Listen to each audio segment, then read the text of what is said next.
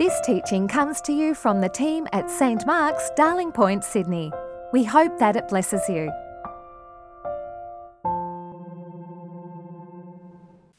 If you could keep that passage open in front of you, that would be a marvellous thing. We're looking at 1 Corinthians. We've been going through that series over the last year or so with some breaks in between. Uh, and we've come back now to uh, 1 Corinthians and we looked at chapter 11 and um, now we've looked at, uh, now we come to chapter 12.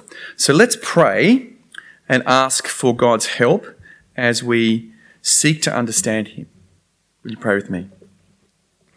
Our Lord and loving Heavenly Father, we pray that you would speak to us, be a speaking God in this text this morning, that you would speak into our lives and give us the strength by your Spirit to apply what you are saying to us. And in Jesus' name we ask, Amen. I want to begin by asking you quite a personal question. And it's the question Are you a spiritual person? Are you spiritual? Now, I don't know what kind of images come to mind when you think of a spiritual person. I don't know, uh, these days it's quite a fashionable thing to say, I'm a deeply spiritual person. Often you mean that you are spiritual but not religious, that it's certainly uh, not connected to a formal religious experience that means that you are spiritual. It's one of those vague words, isn't it? The word spiritual. But I'm excited to share this passage with you today because it's a part of the Bible that has really strengthened my faith. When I was younger, I used to not think I was spiritual. I grew up in a Christian home and I knew the gospel and I'd been taught the Bible and I'd gone to church. But I imagined that there were two tiers of Christians. There was the sort of ordinary garden variety boring Christian, that was me, and then there were sort of spiritual Christians who were sort of a higher plane of Christian. And I imagined that these spiritual people who spoke about the Holy Spirit had spectacular supernatural experiences all the time. They saw miracles with their own eyes. They had a sort of holy and otherworldly quality about them. They looked as if they were the living embodiment of some of the stained glass windows, complete with that dinner plate thing that happens behind the heads of the people in stained glass windows.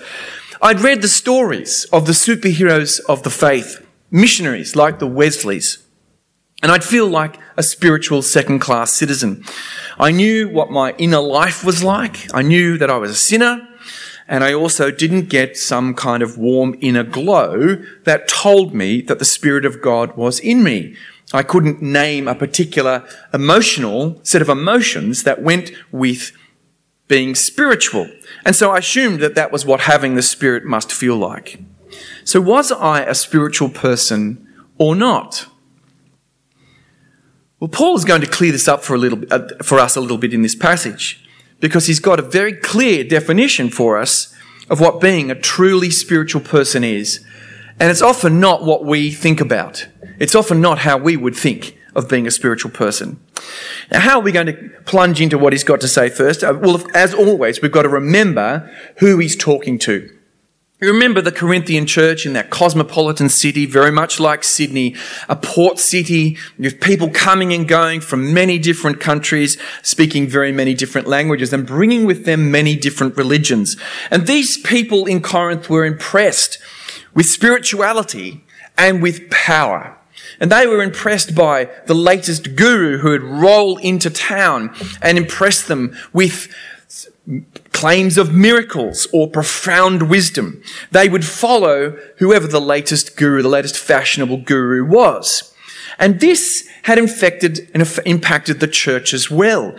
And it led to fights and factions amongst the Christians in the little church in Corinth. So whose leader was most spiritual? Who was the most spiritual person? What group was the most spiritual group in the church?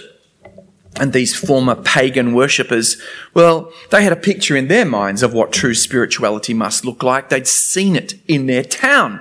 They could see spirituality being expressed all over the town of Corinth, in the temples and the shrines of the city. They could see people engaged in ecstatic and fervent and noisy and chaotic worship of the many gods that were there, falling down before the idols that were everywhere in that town. So, if that's what spirituality looks like, shouldn't Christian spirituality look a little bit more like that? I mean, shouldn't it be more evidently spiritual as we know it? Well, that's how Paul starts in verse 1 of our passage, chapter 12, uh, verse 1. He says here, Now about spiritual gifts, says our English translation, I'll talk about that in a minute. About spiritual gifts, brothers and sisters, I do not want you to be uninformed. Actually, the Greek doesn't say the word gifts here. It just says spirituals. Now, about spirituals, or about spiritual things, or spiritual persons. And quite clearly, the people in Corinth wanted some advice about what true spirituality looked like. Who is the most spiritual? How do we know who a spiritual person is? And how do we understand the evidence of the Spirit working in people's lives? And that's important for us to get because this passage is not about spiritual gifts as much as about being truly spiritual and the things of the Spirit of God. How does the Spirit of God work? And Paul doesn't want his readers, us as well, to be ignorant about spiritual things. So we'd better listen in. It's a bit of an underline for us. Now, about those spirits, I don't want you to be uninformed. And so that's what he does when he sets it up in verses 2 and 3, contrasting pagan worship with Christian worship. If a look at what it says there. They had once cavorted in front of dumb idols that were silent. And that's the remarkable thing about, or the obvious thing I should say about idols. If you bow down in front of them, they do not speak. They cannot. They're made of stone and wood. They have no revelation to offer whatsoever. They'd had, port, they'd had purported spiritual experiences elsewhere. Now they turn to the God of Jesus Christ. And so, how would you recognize a difference? Would there be a difference in the spiritual experiences that they had? Well, Paul has got a simple test. Dumb idols inspire in their followers meaningless babble. Dumb idols don't produce anything intelligible. But the true God speaks. The true God is a speaking God. He's a God who's interested in communication. He speaks through people and he causes people to say a particular thing. He causes people to say, Jesus is Lord. And that's what he says in verse 3. The Spirit of God won't ever inspire someone to curse the name of Jesus. It's quite clear. You'd never get someone saying, Jesus' name be accursed, and have them be truly a truly spiritual person. They cannot have the Spirit of God in them if they say that. And vice versa. If you, on the other hand, if you say Jesus is Lord, then quite clearly the Holy Spirit is speaking in you. Now, of course, anyone can say the words Jesus is Lord with their mouth. We could teach a parrot to say Jesus is Lord. He doesn't mean that it operates as a kind of magic spell or a mantra in some way. In fact, in Romans, where he uses the same formula, Jesus is Lord, he connects it to our hearts. And he says, if you confess this with your lips and believe in your hearts, then that's what saying Jesus is Lord means. That's what it's about. So, how do you know that you have the Spirit of the Holy God, God's holy fire living in you? Do you believe that Jesus is Lord? That he is risen and that he rules? That he rules not just over you, but over the whole world? That He rules not just over the whole world, but over you and your life, then the Spirit of God is in you. You are a spiritual person. And you don't just have any spirit. You have the spirit of the true and living God. You, you, in your ordinariness and with your doubts and your sins and your weariness, not looking anything like one of the stained glass windows here, no offense, you are more spiritual than the most learned guru. You are as spiritual as the most prayerful monk in all Christendom because the Spirit of God works in you. If you stood shoulder to shoulder with everyone here, just a few minutes ago and declared that Jesus is Lord, and you meant it, then you did that by the power of the Spirit. the Spirit was working in you. And in addition to that, by His Spirit, God is making Himself known in you. What does that look like? What does that look like? How can we tell? Well, what Paul wants to tell us here is that it looks like lots of things. It looks like ordinary things, very mundane things, but it also looks like extraordinary things, supernatural things. It looks like small things. It looks like large things. It looks like loud things. And it looks like quiet things.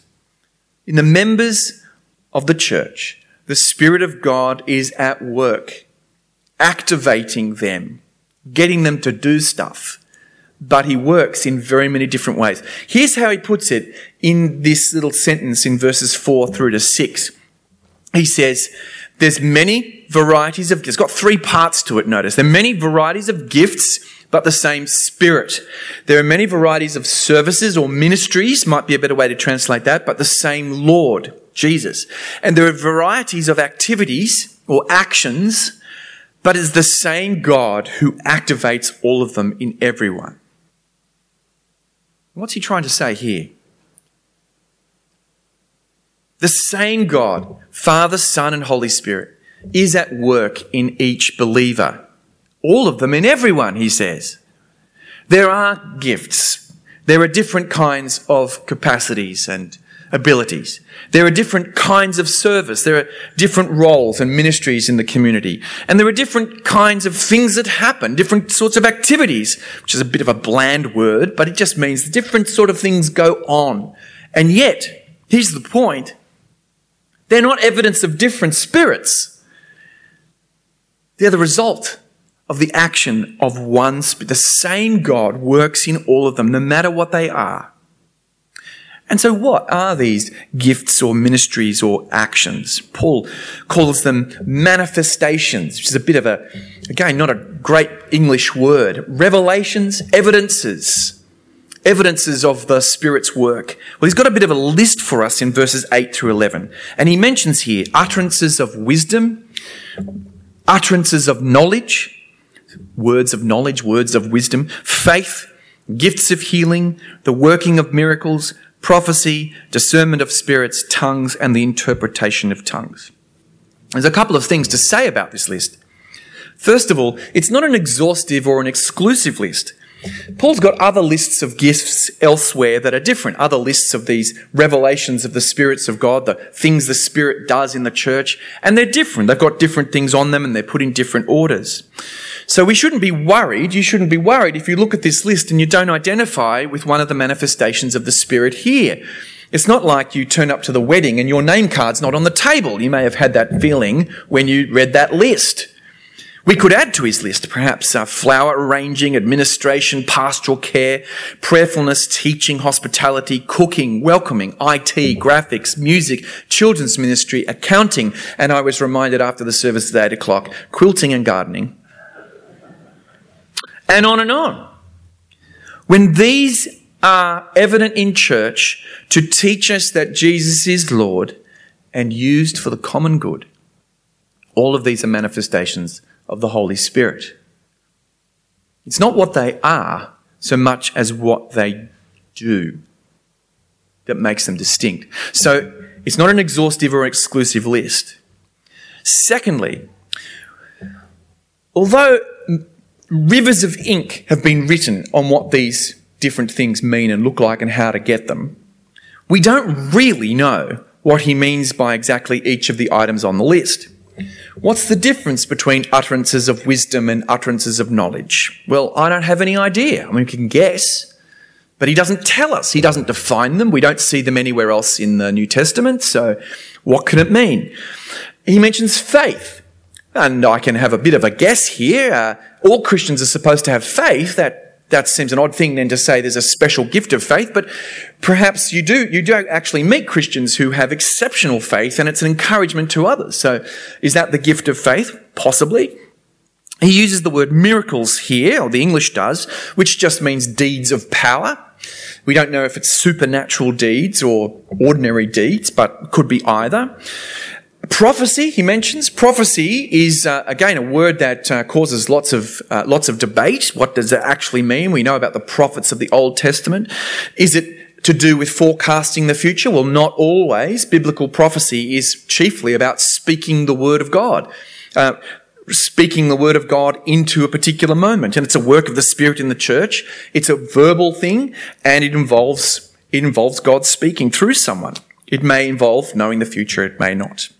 And then we come to the last uh, two items on the list, which involve tongues. Well, there's been a lot of controversy and confusion about what Paul might mean here, especially since the rise of the Pentecostal movement in the early 20th century. There have even been those churches who've claimed that speaking in tongues is the sign that you're truly Christian, or that it's the sign that you've moved on to a higher stage of Christianity. And I've got to say, given what Paul says here, both of those readings of what tongues might mean are completely false. However, what does he mean? Well, the word tongues just means languages. So does Paul mean speaking languages? Now, I'm related to someone who seems to be able to speak four or five languages, and uh, I'm very impressed by that. And surely, in a multicultural town like Sydney or Corinth, that ability could be really useful in a church setting. But Paul seems to be talking about something else, something that seems more supernatural, the supernatural occurrence that we now call speaking in tongues. And that's where people speak in either an earthly language they do not know or in a heavenly language. And I think we can say that because in 1 Corinthians 13, you might remember that famous wedding passage, which we'll be looking at in a couple of weeks. He says there, if I speak in the tongues of men or of, do you remember? Angels, and have not love. And he goes on to say that really love's the key here. The talking about speaking in the tongues of angels seems to refer to the tongue speaking that we're talking about in 1 Corinthians 12 and then in uh, the chapter in chapter 14 as well. Now, speaking, what does this mean? What could this be? Well, this practice of speaking in supposedly heavenly languages, uh, heavenly languages or uh, languages you don't understand yourself, was practiced in pagan worship in the ancient world and then took its place in Christian worship too. We really do have very little information from the Bible about it. So it's worth saying that. Sometimes we, we suppose that there's more information out there than there is. Some Christians I know do practice speaking in tongues and find it very personally very helpful. I've personally never done this myself. But as we'll see in the next few chapters, Paul has strong reservations about tongue speaking in the church because the God of the Holy Spirit is the God who speaks to be understood. And that's going to be his key theme going forward. That the evidence, this tongue speaking ability, which may be very good for an individual, does it actually serve the church? In what capacity could it indeed serve the church? Is the question he's going to ask for each of these manifestations of the Spirit. What is it? How does it help the one body of Christian believers? Paul's point is some people will experience it and some people won't. The experience of the Spirit's work in us will take many forms. The Spirit will show Himself in one person in one way and differently in another. One person, though, is not more spiritual than another. That one is supernatural that one has a more public ministry or service or expression of their gift does not make that greater than the others. The key thing is that in the church, all these things come from the one Spirit. There are many varieties of gift, he says, but the one Spirit. And in verse 7, he puts that key phrase in for the common good. For this reason, he will later on say there are some gifts that are greater than others because he'll say it's the one that, the ones that communicate that actually serve the common good better than the ones that don't. These are the manifestations that build up, the manifestations of the Spirit that build up the church. So what makes these revelations, these evidences of the Spirit, visibly spiritual are two things. First of all, they point to Jesus as Lord. And secondly, that they work for the common good of the community of God's people. It matters less, as I said before, what they are and more what they are for. They are for building up God's people. They serve to keep the body functioning. They belong to one another and depend on one another. They are not about us fulfilling ourselves. They are not an expression of our authentic selves. They're certainly not about others thinking we are more spiritual than others. And so that means a few things for us here at St. Mark's. The first one is to say this We are spiritual people. You are a spiritual person in a spiritual community if you declare that Jesus is Lord and you gather with others who do the same. The Holy Spirit puts us on our feet each week and causes us to proclaim that Jesus is Lord. And we together try to live into that truth. And that means if you are a member of this community, the Holy Spirit of God is living in you. You are a spiritual person filled with the Spirit that raised Jesus from the dead and that now makes you holy. There are no second class citizens in the kingdom of God, in the people of God. If that's something you've realized, if that's something you'd like to affirm or confirm, then joining the Reaffirmation Sunday class might be for you. That's on June the 9th. You might like to join me in standing here and either getting confirmed if you've been baptized, getting baptized if you haven't been baptized, or reaffirming your faith if that's something you'd like to do. All you're saying is, I believe that Jesus is Lord. That's all, that's all that that means. But that means, by the way, that the others who gather here with you and make the same confession with you week by week, they have the Spirit of God too. Now, it might, it might look different in someone else. It mightn't look as holy as you think holiness ought to look. It mightn't look as precious, as quaint, as stained glassy as you expect. But as we'll see next week, you can't, com- you can't declare independence from them. We all depend on one another and belong to one another. And so actually your job is not to ask, how does the Spirit reveal himself in me so much, but how is the Spirit showing Himself in my brother and sister? How can I recognize the work of God's Holy Spirit in the person who sits next to me? Each of these has been given to you so that you can see the Lordship of Jesus more clearly. So can you see it in them? Perhaps you are looking, as we so often do, for the spectacular and missing the ordinary. Perhaps you're missing the work of the Spirit of God in those, those acts of kindness that bond us together, in that meal that's been made for someone, in that visit to the hospital, in that small text message, in that prayer for someone. Perhaps you've seen a more outgoing and charismatic person and thought that's where the Spirit of God must, must rest, and yet missed the fact that the Spirit of God is working in unexpected and different ways in us here at St. Mark's. And so, lastly, this passage isn't so much of a kind of spiritual talent quest or job interview or careers advice, but rather says, What is my ministry here amongst my brothers and sisters? How is the Spirit being active in me in whatever way for the common good? How am I serving with who I am in whatever ordinary or extraordinary way to build up the community of the Spirit? How am I living out the unity, the oneness of the Spirit here? How am I helping us all to see the truth and live the truth that Jesus Christ, the crucified and risen Messiah, is Lord? Amen. Thanks for listening. Please visit our website at www.stmarksdp.org to subscribe to our new episodes, browse more resources, and find more information about the community of St. Mark's.